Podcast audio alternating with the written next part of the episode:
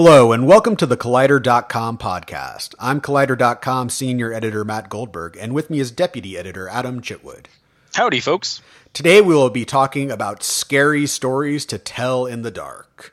We'll be talking about the film, we'll be talking a little bit about the horror genre today and horror that's targeted at different audiences, and we'll also be talking a bit about the films that Guillermo del Toro has produced, as he did with Scary Stories. And then we will be finishing it up with the return of Reader Hot Takes. We asked you to leave us a review on our iTunes page, uh, along with your hottest movie related take, and that we would read those on the air. And a bunch of you responded. So we're not even going to get into all of them in this episode. We will in the future. If you left a hot take, it will be responded to. Don't worry about that. But just today, we're going to get into just a few of them. Otherwise, the show would run on and on and on. So, but this is the first installment of Reader Hot Takes, and we're very excited. But looping back to Scary Stories to Tell in the Dark, um, I saw the film last week. I really enjoyed it. I, I was a little nervous too because uh, CBS Films and Lionsgate they had this the press screening on a Wednesday the embargo lifted like at one in the morning Eastern. I was like, oh, they're trying to bury this. And nope, they just don't know that the film is good. And so that's a shame because the film is like really entertaining and it really knows its audience. And it's the kind of film that if I had seen it when I was like 10 or 11, really would have scared the crap out of me.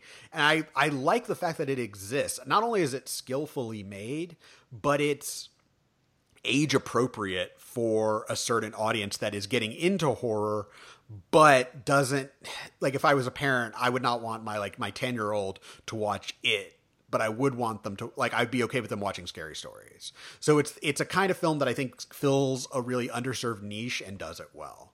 And Adam, you saw it this past uh, you actually saw it yesterday. I Uh, saw it on Monday. So Yeah. what what'd you think about it?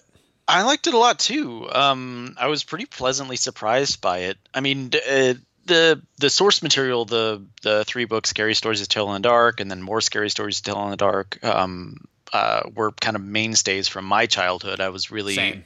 fixated on the drawings and the art in particular. Um, it was the combination of the spooky stories, but then that that artwork that was just uh, really chilling. So I I think they nailed bringing those images to life in a way that was spooky and scary. But I think the um, I mean a film adaptation of this has been in the works for a long time. But I think the the the nut that they cracked, and I think it was Guillermo del Toro that cracked it because he's the co uh, he's credited with a story by credit. Um, but that uh, the idea not to do it as an anthology, but to make the stories an actual book of stories that come to life when you read them. Um, I think that was really smart. And sorry, go ahead. No, no, no. I just saying no. I totally agree because it also provides a really strong spine to the Yeah. story. So you do have a, an overarching narrative, but rather than like an anthology where there's like a framing device that just sort of bookends the anthology, what you have here is you have characters that have their own arcs and that you you care about and you're following them along, but then the stories themselves sort of provide the set pieces of the film. Yeah, and you could do it as like a limited series anthology type deal where each episode is a different story, but that I think that would get kind of old because like it, it things don't turn out well for any of the protagonists in those stories. So every week you would just watch some poor helpless soul turn into a scarecrow or something. Um, so I like you said, I like the idea that, that you do have characters to follow through throughout the um, the whole film. There's a really great mythology that I thought they built. Um, the actual scary stories to tell in the book and the dark book in the movie is written by a girl named Sarah Bellows, who was famously kind of locked away by her family and no pictures exist of her. Um, and she was just this kind of uh, myth or like urban legend. And so the scary stories to tell in the dark have be- exist as a myth in the context of the film. Like the characters know the story, The Big Toe, and they um, are familiar with, uh, you know, the story of Harold the Scarecrow. I think. Um, so I thought that was really smart to to kind of let the characters mirror the audience um, experience of like, oh, I'm familiar with these stories too. Um, but the thing that I that I think elevated it for me for the most part was the practical effects, which each individual monster looks really terrific and spooky and scary. Um, and the production design, like the the world building of this film, I thought was really great. And that's not necessarily an easy thing to do with a period film. Like you can throw some 50s cars in and put people in poodle skirts and say, um, you know, we're in the 50s or, or, or you know, we're in the 60s now. Um, you know, and I was a little afraid that that might be what happening, what might be what was happening in this film when it opened with, uh, you know, Richard Nixon, um, which I thought like, oh, that's just kind of window dressing, but that actually turns out to be a potent recurring theme throughout the film that speaks to the film's larger themes. Um, but it really felt like you were kind of following these kids along in 1968 in a small Pennsylvania town, which is the best kind of horror movies and and the best kind of um, you know. I'm a sucker for those kinds of period films that take place in the 50s and 60s, especially kind of scary stories uh, or horror films that take place in that period. And I think it's it's it's harder than it looks to pull that off convincingly where you feel like the the world feels lived in. And i think that uh, they pulled that off really well here. Absolutely. Yeah i think the 1968 setting was a real uh, i mean it's one of those things where yeah it helps you so that no one has to like google sarah bellows and just be like oh let me just tell you about sarah bellows. She turned up on google. Um, yeah. you know like i mean i think you can do that sort of present day stuff. It doesn't necessarily it's not automatically bad, but I think when you take away those modern tools, it puts the audience more at sea because they're like, well, they're in 68. They can't do X, Y, and Z. And part of this film's momentum comes from trying to solve the mystery. And so yeah. you don't want to you what you want to do is make sure that there are obstacles in their way to make it so that they actually have to, you know, sneak into a mental hospital and find records and like listen to a wax cylinder. Like it's it's doing things that are for like understandable, but it takes the audience. It it it throws up the, the barrier to the audience in a good way of the audience being like, well, why don't they just do this? Why don't they just do that? And that sort of that know-it-all sensation that can come like when you're watching a horror film, like I would be smarter than this. And I think taking away those tools that we have really helps further make you empath they help you empathize with these characters because you are trying to figure out what to do just as they would. Yeah. Well, and it's also really interesting because you're building a horror, a period horror film in a world in which Stranger Things exists, which is, I mean, it sounds silly because Stranger Things itself was based off of like a million other '80s horror films, um, and like you know, Stand by Me exists, uh, and ET. But I feel like the omnipresence of Stranger Things of the last few years has made just the simple image of kids in a period setting riding their bikes down a street feels immediately Stranger Things esque. And so I thought just simple like blocking. Um, you know, the, there's a sequence in this film where the kids are all going to this haunted house and they're on bikes. But I thought it was really smart of the director not to frame them as. It doesn't feel like I, I forget to mention it as well, but it doesn't feel contrived or familiar, even though it is something. It is an image that you probably uh, have seen very recently in any number of other films that are trafficking in nostalgia. So uh, I thought that was it. It just showed to me that there's a very keen awareness of the world in which they're making this movie, and they're trying to make it stand out, and in that way make the characters feel real and lived in, and not simply caricatures or just a oh yeah, I too remember riding my bike um, with right. my friends. Well, and I think that Scary Stories kind of has a one up on something like Stranger Things or or even It, in the sense that those films are using nostalgia as a juxtaposition for their horror. So look at the comforting images of nostalgia, and then I'm going to throw something horrific at you to disrupt your comfort. Yeah. Whereas what I like about scary stories is that it's like, no, the world has always been kind of scary. Like the Nixon stuff is there to be like, no, there have been terrible people in power before. And oh, you know, the racism that Ramon encounters, like this is not, these aren't new things. And I'm going to make you live in a world that has its own scary stories outside of Sarah Bellows' book.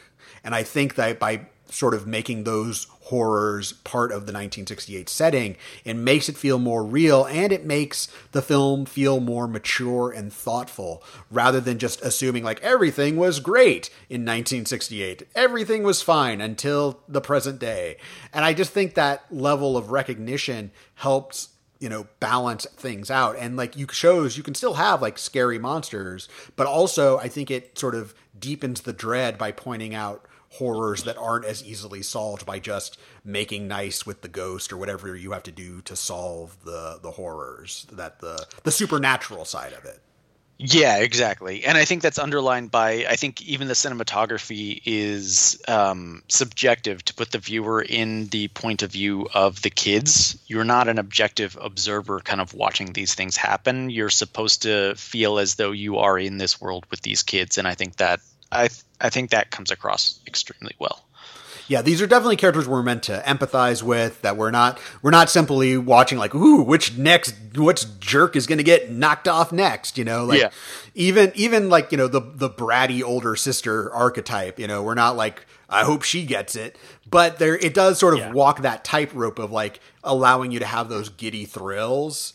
Um, because we do hope that the jock bully gets it, yes. and boy does he. Yeah. Um, but it it allows. Yeah, actor in something else before, and I can't remember um, what else. But uh, what was it?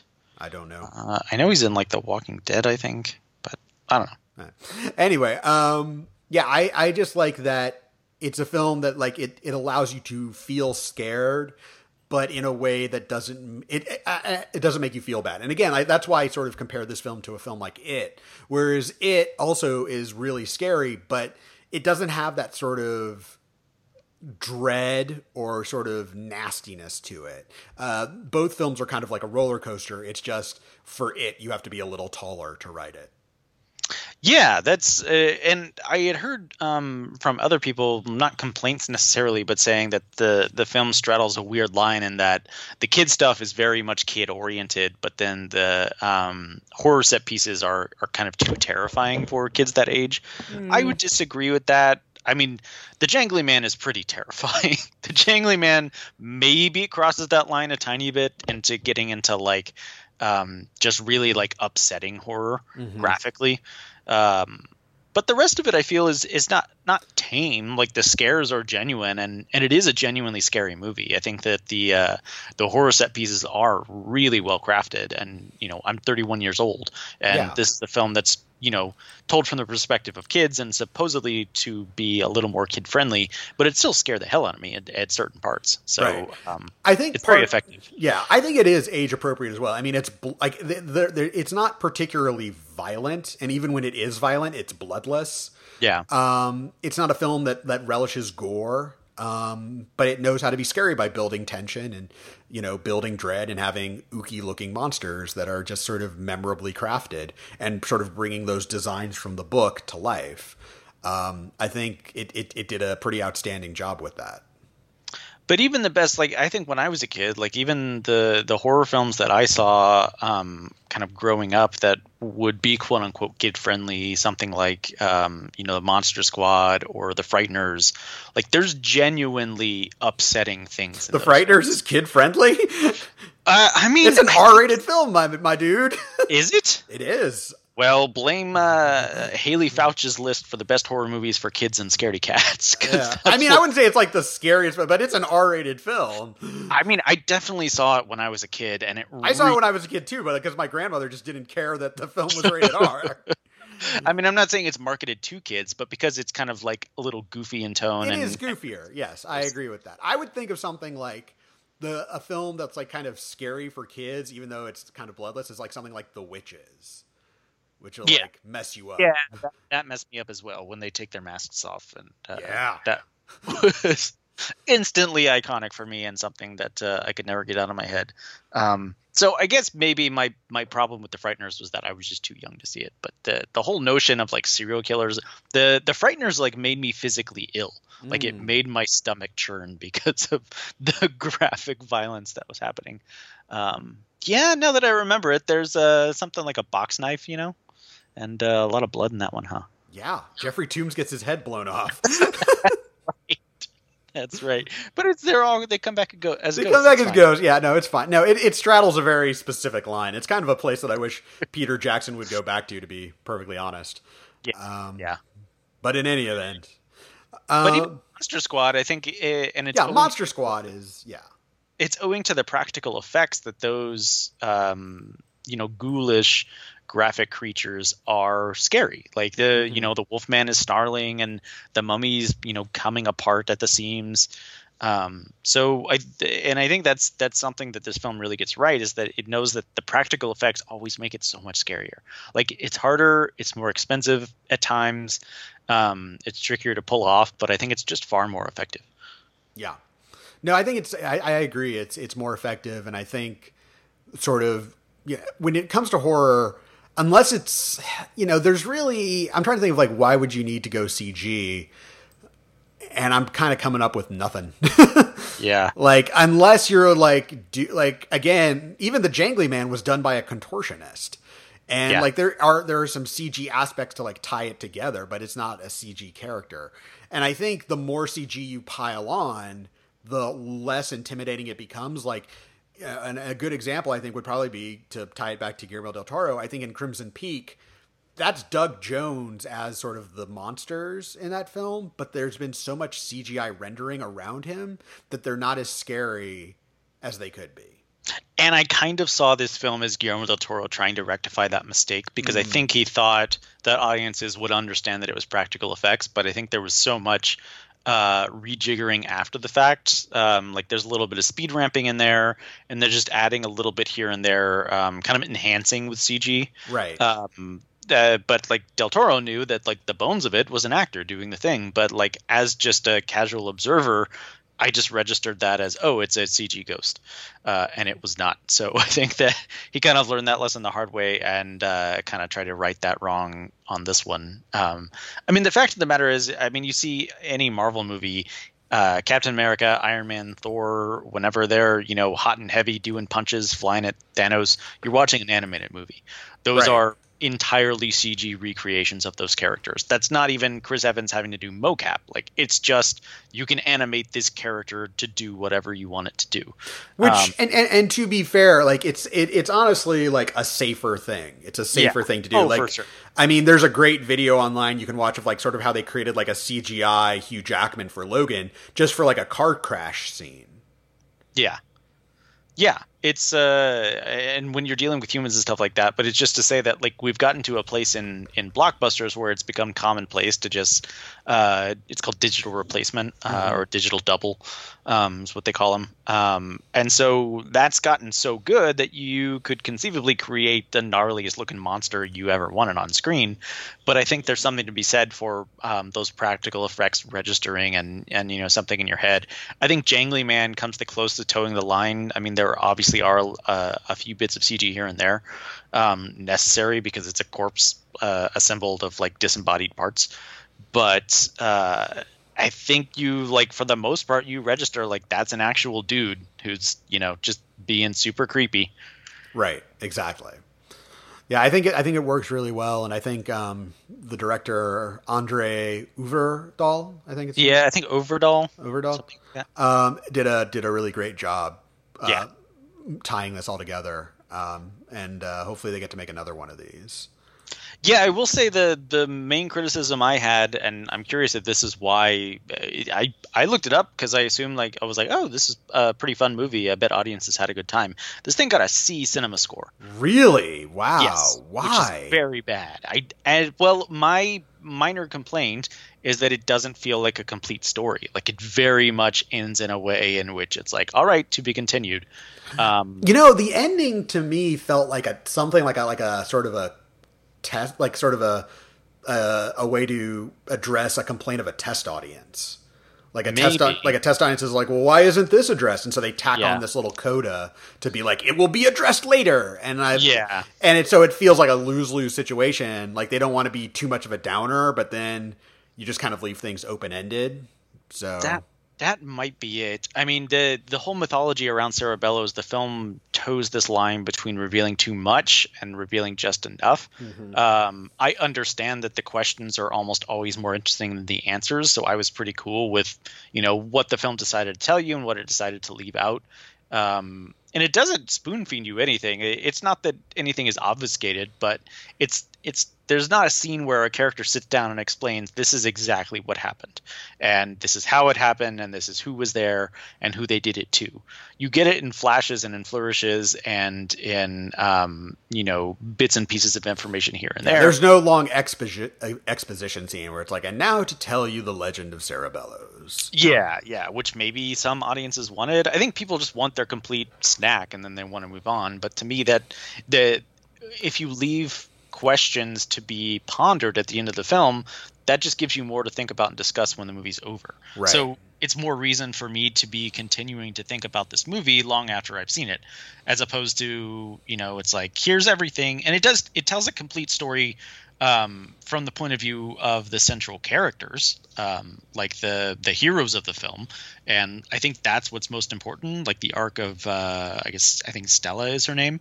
Um, you know, kind of coming into her own and and uh, you know owning her stories, I think is probably the the kind of most important through line there. Um, but there are there are some threads that are dangling, so it does feel a tad bit. Inc- the the threads dangling as it relates to the central four or five heroes of the film um, was where my uh, kind of minor issue came in, and so I wonder if that's where people felt a, l- a little bit robbed. But uh, ultimately, you know, I had a good time with it. Yeah.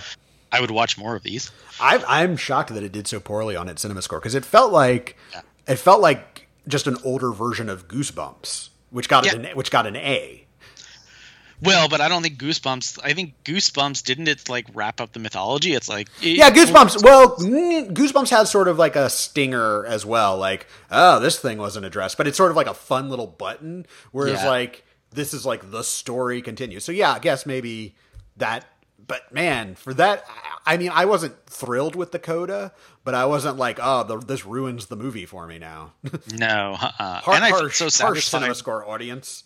Yeah, I felt so satisfied with the scares and everything. Um, so, I, and I don't know if that audience is. I mean, Cinema Score measures your opening weekend audience, so I don't know if that was kids who just wanted a good scary time, or devotees of the books who were looking for more slavish uh, adaptation or something, yeah, or an audience that's like, this isn't hardcore enough, like it's not yeah. scary enough. I don't know. This isn't it, therefore yeah. it's bad. Um, but for me, like as uh, immediately after I saw it, I was like, oh yeah, this will definitely be in heavy rotation on Halloween for me. Like this will become one of my October movies to kind of put on. Yeah. Uh, when you want to watch a spooky movie, it's that fun kind of you know, Sam Raimi called it spookablast kind of horror where you get like you know you get your fun giddy thrills but you don't get that like that horrible feeling of like yeah. like existential dread and just sadness and murder sort no. of like fun and uplift it's like sleepy hollow which is gross and scary but like in a fun way like sleepy hollow or hocus pocus or um paranorman which i thought about a lot when watching this yeah. movie um, maybe a little too much. There are some closed story parallels. There are definitely, yeah, they definitely got away with some stuff. but uh, but I love Paranorman. Yeah. Um, even Coraline, something like that. There, there's, uh, you know, I think those are pretty spookablast movies. Yeah. And the thing is, is that like it doesn't feel like studios still, even though horror is pretty, re- it's like a a reliably successful genre for studios. They still don't seem to know how to treat it. Like it's a film like for horror movies, usually if they do screen them for press, it'll be like where print won't even it won't couldn't make their deadline or like they just won't screen it at all. And I guess yeah. the assumption is just like, well, critics don't like horror films unless it's something that's like a blockbuster horror film, like on the level of it. Um, which even then, like it too is not screening in Atlanta until two days before it comes out, which is weird. Which is insane because there are fan screenings starting next week. I don't understand why they're keeping it from the press for so long. I, th- there's this th- there's this conventional wisdom I think among among studios that critics just will not go for horror films. Yeah. Um, they can I, only hurt it. They can't help it. Yeah, exactly. Like a like a like a the critical response is only going to hurt hurt uh, horror unless it's something like elevated like us or get out or something like again like it where it's just like a big property but for the most part like if it's like annabelle creation they're like well this isn't going to do anything for us and we already know who our audience is and you know let's just let's just leave it at that because we're just all we're going to do is create a divide and i'm like i don't know if that's necessarily true. Yeah, I don't get it. Uh, I mean, the the horror audience is is segmented, and it feels like it's something that studios don't take seriously enough. Um, I will note. So I saw this movie. I paid to go see this movie in the theater, and almost every single preview in front of the movie was for was geared towards African American audiences. Mm. And we know statistically, like uh, black audiences will show up to horror movies um, pretty regularly. But it just like it it felt a little like studios were just kind of segmenting like because it's not as if studios look at black cinema as something like um, super important to their slate or like you're you're not seeing a studio ponying up the same amount of money they're giving Martin Scorsese to make The Irishman that they're giving Spike Lee to make whatever he wants. And I know Spike Lee just made a uh, a movie for Netflix that he'd been wanting to get off the ground for a long time, but that only came after uh, the success of BlacKkKlansman. So I don't know. It there's this feeling that horror is is segmented in a way um, where the studios look at it in the same way that uh, studios segment kind of African American geared films, which they, in their eyes, seem to see as something that's not. You know, they have their big blockbusters, they have their prestige dramas, and then, you know, they've segmented off these separate kinds of films that they make. They give them certain amounts of budget. Um, and I don't know from from your perspective, like what you get to review or get to see, but you know, it seems like the films that they are prioritizing for critics to see are are largely the blockbusters they believe in and the prestige movies, and that's about it. Yeah, I mean, I'm looking through like sort of the last couple years of or actually just the last 12 months really of horror film on Rotten Tomatoes. And like yeah, some of these movies were not good. And like but it's weird that horror regardless of whether it's good or bad gets treated as if they are usually not going to be good. Yeah. So like a film like Happy Death Day to You, which sits at 69%, is going to get treated the same way as, um, let's see, what else? The Nun, which is at 26%. Um, and it, to me, it's like the horror is just like any other genre. There are going to be good films, there are going to be bad films. It's just weird that the studios seem to be like, well, critics are only going to dislike horror films, and I guess maybe that's because they're maybe they're cheaply made, or they just assume critics are older and therefore not as easily scared.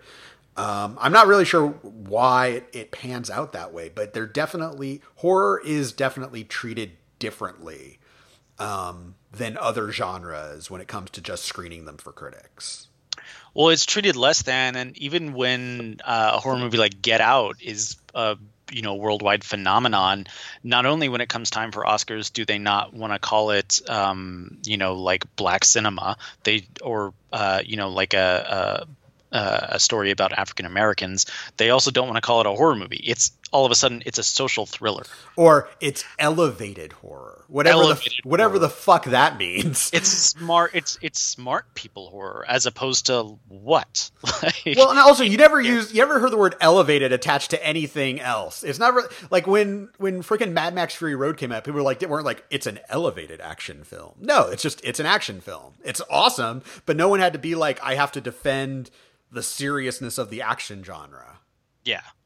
Yeah, it seems like even within the horror genre, they have to segment it off. Um, like Us has to be a psychological thriller; it can't just be a horror movie.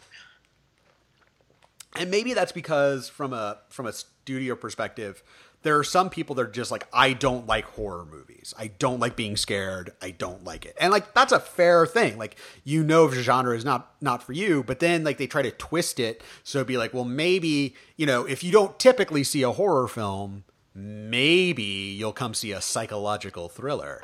But to me that's just a bait and switch. Like my wife hates horror films. And to, I, I think you know she wisely observes that us is not a movie that she's probably going to like all that much. So i think just slapping a different label on it and saying no no it's not horror. Us is a horror film. It's a really good horror film but it's a horror film. And we should yeah. just call it that. Yeah. I mean and it's also a genre that is almost consistently um, financially successful Yes, because like, it has it doesn't cost a lot and it tends to make a lot of money.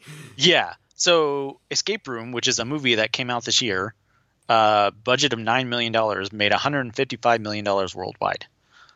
Yeah. It's it's on. Uh, I think it's at. Gosh, I think it's in like the top 50 films of the year so far, box office wise. Oh, it's number 27. Um, and even The Curse of La Llorona, which was considered somewhat disappointing in terms of the Conjuring spin-off movies, that movie made 122 million worldwide versus a nine million dollar budget. Um, yeah. The reason Grant. that J- and also the reason that Jason Blum's Blumhouse has been ridiculously successful is he makes a lot of horror films and they don't cost very much and they make a ton of money. Like yeah. he like he he knows how to keep things under budget and also like and he knows he's going to get a good return on his investment. Yeah. Yeah, and when he doesn't, like Happy Death Day 2U only made 28 million, which was less than the than the first movie, um, 28 million domestic, uh, which was less than the first movie. Um, then they just kind of move on, and it's not as yeah, if, because you haven't uh, sunk like a hundred million dollars into it. No, and it's not as if they're like embarrassed or like, oh, we're never making a movie like that ever again, because the stakes are, I think, I don't know, the stakes are lower, but they obviously want to keep quality up Whereas you look at all of these massive blockbusters that cost so much money, and the overwhelming disappointment of something like Batman vs Superman can single-handedly change the trajectory of a studio's entire slate of movies. Like right. it, it completely changed how they approached their DC Superman movies. The the both the box office and the critical um, performance of one movie yeah. just changed everything. Whereas Blumhouse or Universal has one flop, and they're like, eh, you know. We'll yeah, they they make it so that they can weather the flops rather than betting every betting the house on uh, on a single film. Which, by the way, it still wasn't enough to get Kevin Tsujihara fired after Batman v Superman. I know. He fucking flopped on Justice League. That still wasn't enough. It's because he was sending horny text to an actress. that finally got him. out. That finally got him out of there. Yeah. Um, yeah. Yeah. I don't know. It's it's very it's frustrating to see horror continually treated like this, especially in the wake of it, which should be said globally far outgrossed Justice League, which is a movie that has Batman, Superman, Wonder Woman, Aquaman, and Flash in the same movie. Yeah, and people are like, "Don't give a shit," but give me this fucking scary clown. yeah, give me the spooky clown. I want that instead. Um, and I mean, the horror genre always has ebbs and flows, but it feels like it's it's particularly um, popular at uh, in this point in time, the last few years. Uh, and I was curious your thoughts on it because I, I heard Adam McKay. So Adam McKay was asked, um, like, why are comedies not working anymore? Why why is it so hard? And he discussed kind of that run um, of films where you know Will Ferrell and uh, you know John C. Reilly were super popular, Ben Stiller, um, you know, Step Brothers, Anchorman, Zoolander, um, all of those kinds of films. And Adam McKay said it was when he made The House uh, with Will Ferrell and Amy Poehler that he realized, like, oh, this is done. Like this is kind of over because that film, um, you know, he wasn't. He said it's not the greatest comedy he'd ever made, but he thought it was pretty solid. Um, I disagree. It's not very good. Uh, I don't know if you saw the house. I did not, see it. It wasn't very good. No, it's fine. Um, uh, Jason Mantzoukas is really good in it. But was... yes, but he was right in that like that film with Will Ferrell and Amy Poehler should have done better at the box office than it did.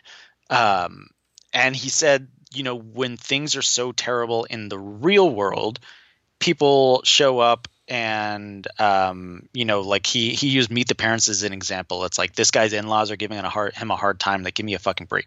Like that is not a real problem right now. it's not something I can relate to. That's not something I'm gonna get super invested in or upset about.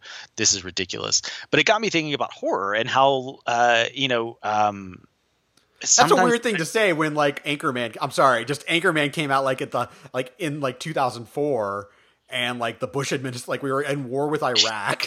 The Bush administration was terrible, and it's like I care about a news anchor who's not famous enough from the seventies. what? Although I think I don't know. I think it's I, the absurdity of Anchorman makes it work. Yeah, and I don't want to get too deep into politics, but I, I, I think that you might agree that the the national mood is significantly it worse. Is. It is. It is significantly harder to be like, hey.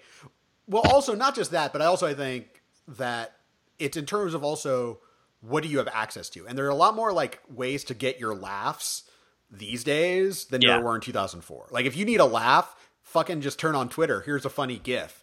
Whereas it's like, hey, do you want to bet money that you're gonna come? Do you want to come all the way to the theater, pay money for the in the hopes that you will laugh? And that's a much harder game. That's a much bigger gamble. Well, and I think right now also like it's a lot harder to be comedically invested in the lives of humans. Mm-hmm. Whereas I'll watch something like Rick and Morty or even like Bob's Burgers, um, which is animated, therefore a little bit more fantastical, and that's a little bit easier to kind of fall into that world. Um, Yeah. Whereas I've, I've found the same with like Big Mouth. Like Big Mouth is like one of the Yeah. funniest things I've watched this year.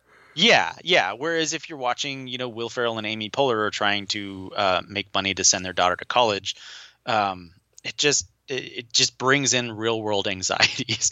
But I found the it it just feels like horror. So horror is super popular right now. Um, I think there's something to be said for kind of not wallowing in it, but just kind of like embracing the terror, embracing the scariness, or just feeling something. Like I think- feeling something very profound when you know there's a clown in the room, but you don't know where he is. I think the appeal of horror right now is that it is controlled chaos. Sure. Whereas outside, the world is unpredictable chaos. You know, we have world leaders that are clearly have dementia and they have access to nuclear weapons. Like that is a horror that like is so to me like immediate that I won't watch a film like Testament right now. Like I won't do it. Like I'll watch it when there are sane people in control, but I won't watch it right now. I'm like it's too real. It's too real. But if you're like, "Oh, here's a supernatural clown that gives you your fears and like blood explodes in your bathroom." Yeah, that's scary, but it's like a controlled scare. It's like a roller coaster. Yeah. And when you're on the roller coaster, as scared as you might be, you know that there have been safety checks. You know that everyone goes on it and it turns out okay. And so it's the illusion of terror rather with that. So it allows you to sort of vicariously indulge in fear without letting that fear consume you. It's almost like a vaccine in some way. Like you get a little dose of the horror that sort of in a weird way makes you stronger against other horrors. Unless you go see an Ari Aster movie and then your date is just ruined. Oh yeah, then you're done. Too far, Ari. Too far. Because I was thinking about, oh, I really liked Midsommar, but yeah, that I, I I couldn't shake that movie for a long time. It wasn't kind of like, ooh, spooky. That was fun. I'm not Uh. a fan of his films, but I would also say like I saw Hereditary and I I get like there are images that within that film that will just not leave me. yeah yeah i think i think that's right i think um i mean that makes sense to me and then on top of that when you do world building or even something like get out i think that it even though it is tackling real world issues um i don't know there's something a little bit freeing about knowing you're in the hands of someone that's going to take care of you Well, and also like I mean Jordan Peele just does it so skillfully. Like he Yeah. is he does it in such a way like he he he weaves in a little bit of humor. He weaves in like sort of the sort of you know a reality to it, but it's a reality that isn't just bleakness. And by Yeah. and on and that may, and really the humor in his movies makes the horror even stronger because it's not like a sort of like a, a death march. It is something that has highs and lows that again takes you on that sort of roller coaster ride. yeah yeah no for sure and i think that it is just to be this monster hit when it comes out Yeah, chap- chapter just- two is going to be fucking in. It's going to be one of the highest grossing films of the year. oh absolutely absolutely so Yeah. Um, so before we start moving to reader hot takes, let's talk a little bit about Guillermo del Toro, who is sort of you know one of the icons of I would believe 21st century horror, even though he got his start in the late 20th century. Yeah Um, I think he's really sort of left his stamp on the genre. And one of the things that I really respect him for is that he has used his clout with taking quote unquote elevated horror. Because you can't just say that The Devil's Backbone or Pan's Labyrinth are horror films, God forbid.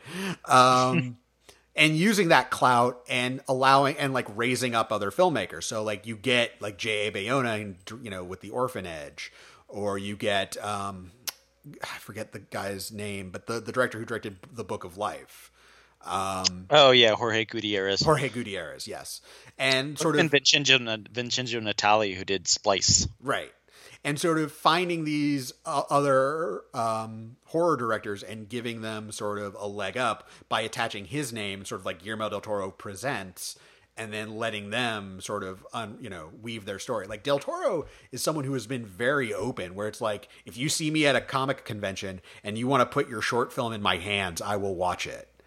Um, like you know, and give you feedback. Like he's someone who's like very much is like I want to help other other creators. Yeah, for sure. And he had the you know that brief sojourn at DreamWorks Animation where he was creatively consulting and and producing. I think his most significant contributions were on Kung Fu Panda three and Rise of the Guardians, um, or maybe it was Puss in Boots and Rise of the Guardians. But um, I don't know. He was hired on in like a pretty official role mm-hmm. to kind of oversee their films. Um, it didn't necessarily go the way that people thought it would. I think that he kind of moved away from that a little bit. Obviously, he produced Mama uh, during that time, um, which you know now Andy Muschietti is doing it, and uh, what's he doing after that? The Flash, yeah. So like huge stuff. Sure, sure, he's doing the Flash, Adam. he's the latest director attached to the Flash. Ezra Miller will be 47 years old and still in negotiations to finally get that Flash script off the ground. it's gonna happen, you guys. gonna happen. Um, yeah, I mean, I, I think that uh, you know, and and some project. It seems like with every project that Guillermo del Toro produces, he genuinely means it, as opposed to just slapping his name on it. I mean, you and I sat through a Comic Con panel with for "Don't Be Afraid of the Dark," which Guillermo del Toro co-wrote and produced. Troy Nixey directed it, but Guillermo del Toro did like almost all the talking on the panel. Right. Um, and it seems like he he also had a very strong hand in scary stories to tell in the dark. Like you see the behind the scenes footage. He was on the set. He was helping out with the practical effects. Um, the director has spoken about how he's he had been a huge help in the editing room. So it's not like he just kind of puts his name on there and then walks away. I think he's yeah. there. And there are some there are some creatives that do that. I, I hate to break it to you folks, but J.J. Abrams did not oversee every episode of Fringe. he probably didn't even see every episode of Fringe. Let's be honest. Yeah, no, and like and like again, like J.J. Abrams is like trying to like you know he's also like putting his name on things that he believes in, but I don't think he's as intimately involved as like Del Toro is. No, no, definitely not. But I like that he uses his clout to sort of to to get these projects made. I think, and especially something like Scary Stories, which is clearly in Del Toro's wheelhouse.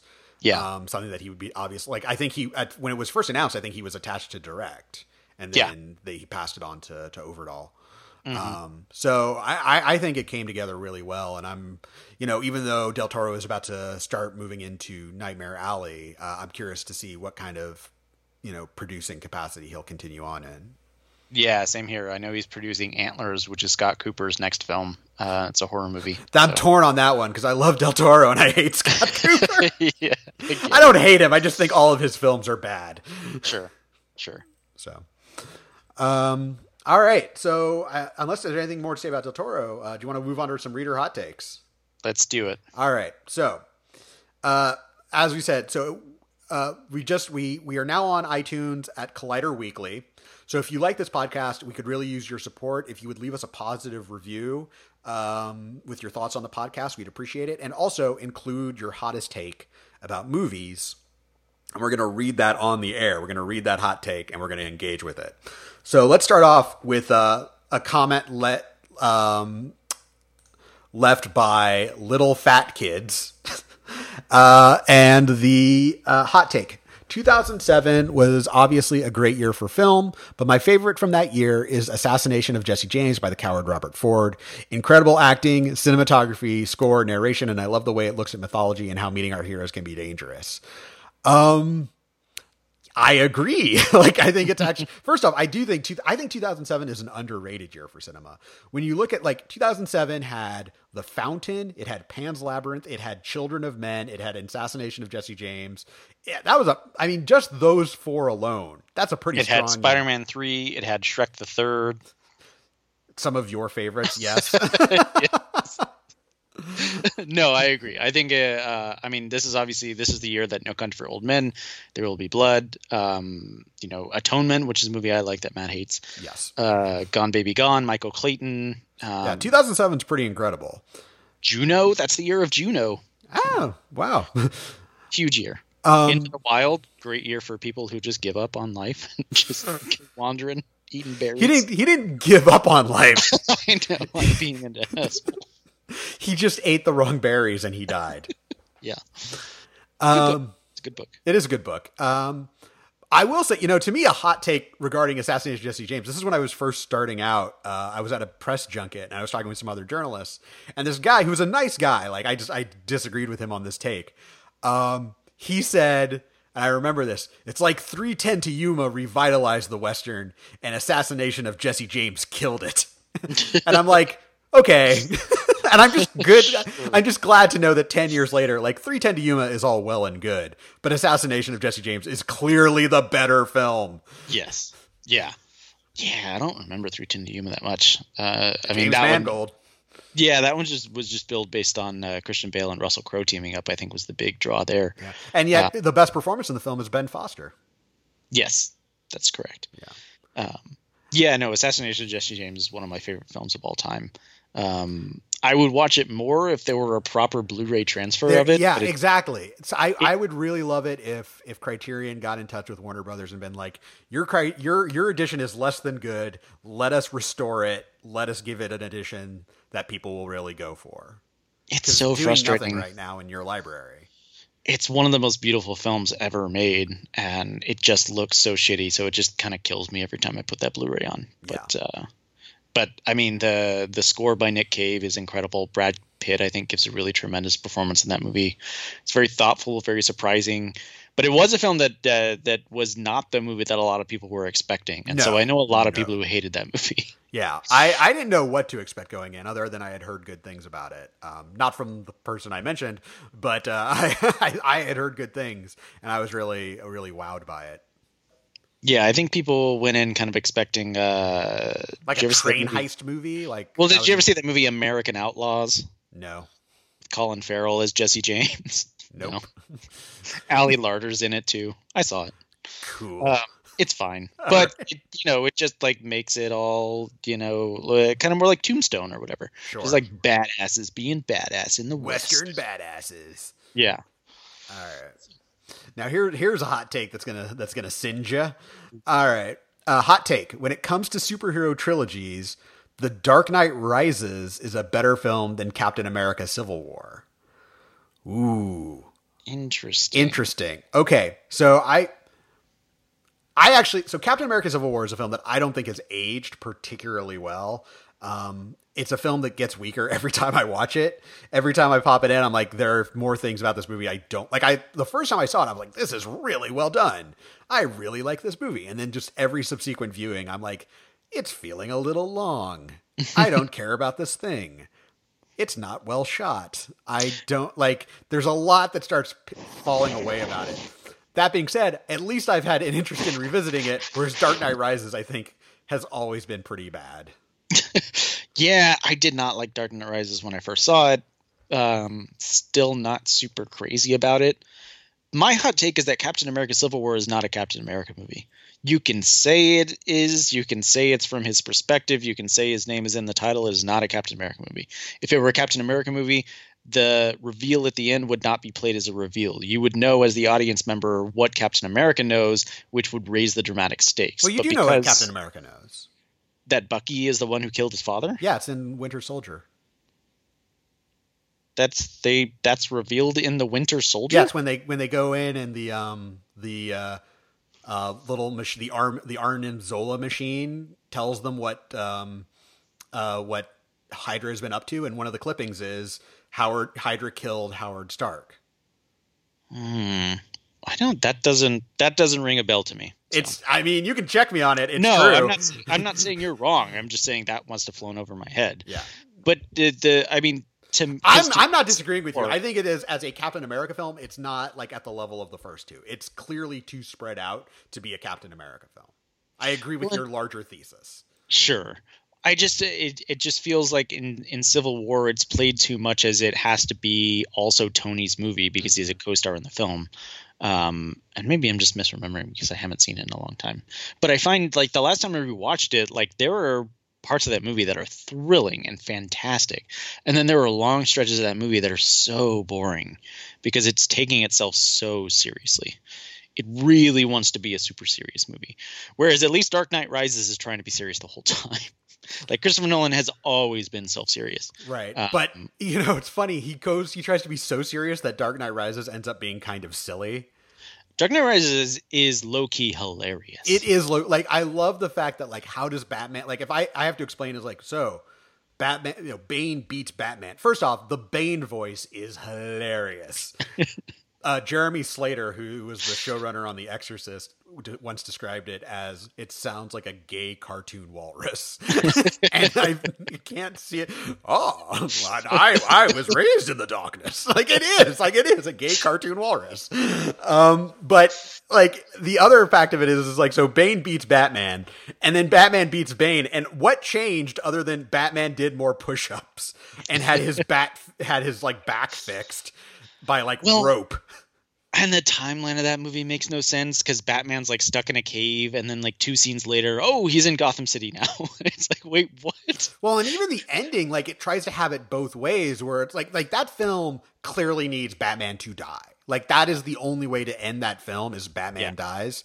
Um, and then it's like, but maybe he didn't because there was an escape pod on the thing that was fixed. Oh, he's not dead and which is just kind of like a, a cop out that the film doesn't need. But my I think my largest issue with Dark Knight Rises is it furthers a theory of Batman that just doesn't fit with the character, which is that Batman is an, an egalitarian notion, which is that anyone could be Batman. And it's like we've had two films saying absolutely not, absolutely not anyone can be Batman. Like Spider Man is an egalitarian hero because anyone could have been bitten by that spider that is an egalitarian hero and what you choose to do with it. And he and still at the end of the day, Spider-Man is facing real world problems. That is an egalitarian superhero. That's why Spider-Verse works so freaking well. Mm-hmm. Batman is not a egalitarian hero. He went to the middle of fucking nowhere and trained with assassins.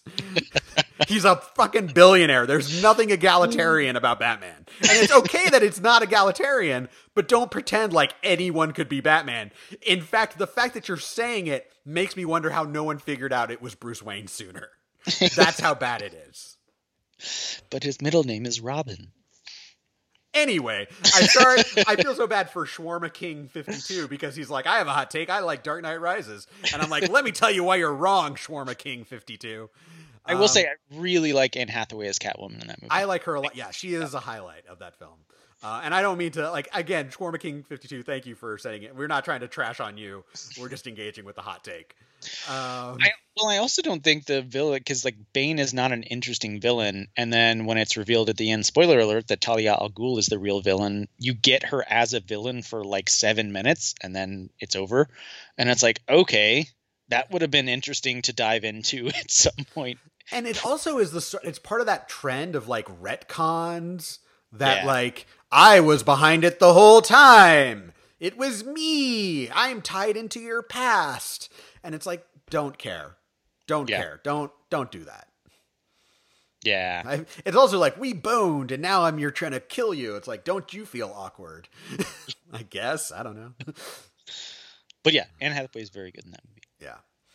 Uh, all right, one more, one more, and then we'll we'll get to the to the other um, hot takes uh, in the next episode.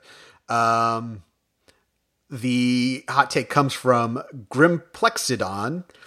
And his hot take is Rocketman is not just one of the best music biopics of the last few years, but all time. Taron Egerton gave the best performance of his career and solidified himself as a top talent. Not enough people talked about this movie. I want to know what you guys thought of it. Uh, I loved Rocketman. I loved it. I expect I went in expecting to like it. I'm like, oh, this looks pretty good. And I was like, this is great. And I'm not even like a diehard Elton John fan, but I was like, this is the way that music biopics need to be told. Because even though it has like your standard sort of rise, fall, redemption arc, it's done in such a way that it feels unique and honest to the the central figure. And I, I agree that Egerton is incredible. Um, he's singing the music. He's he's inhabiting the character of Elton John. He's not relying on any prosthesis to do the work for him. Um, he, it's just it's a great performance in a film that I feel has a real kinship with Elton John, rather than just exploiting his name to being like I too like the music of Elton John. I think it is actually it cares deeply about the character and and the person and and his struggle, and I, I feel that really made Rocketman come alive.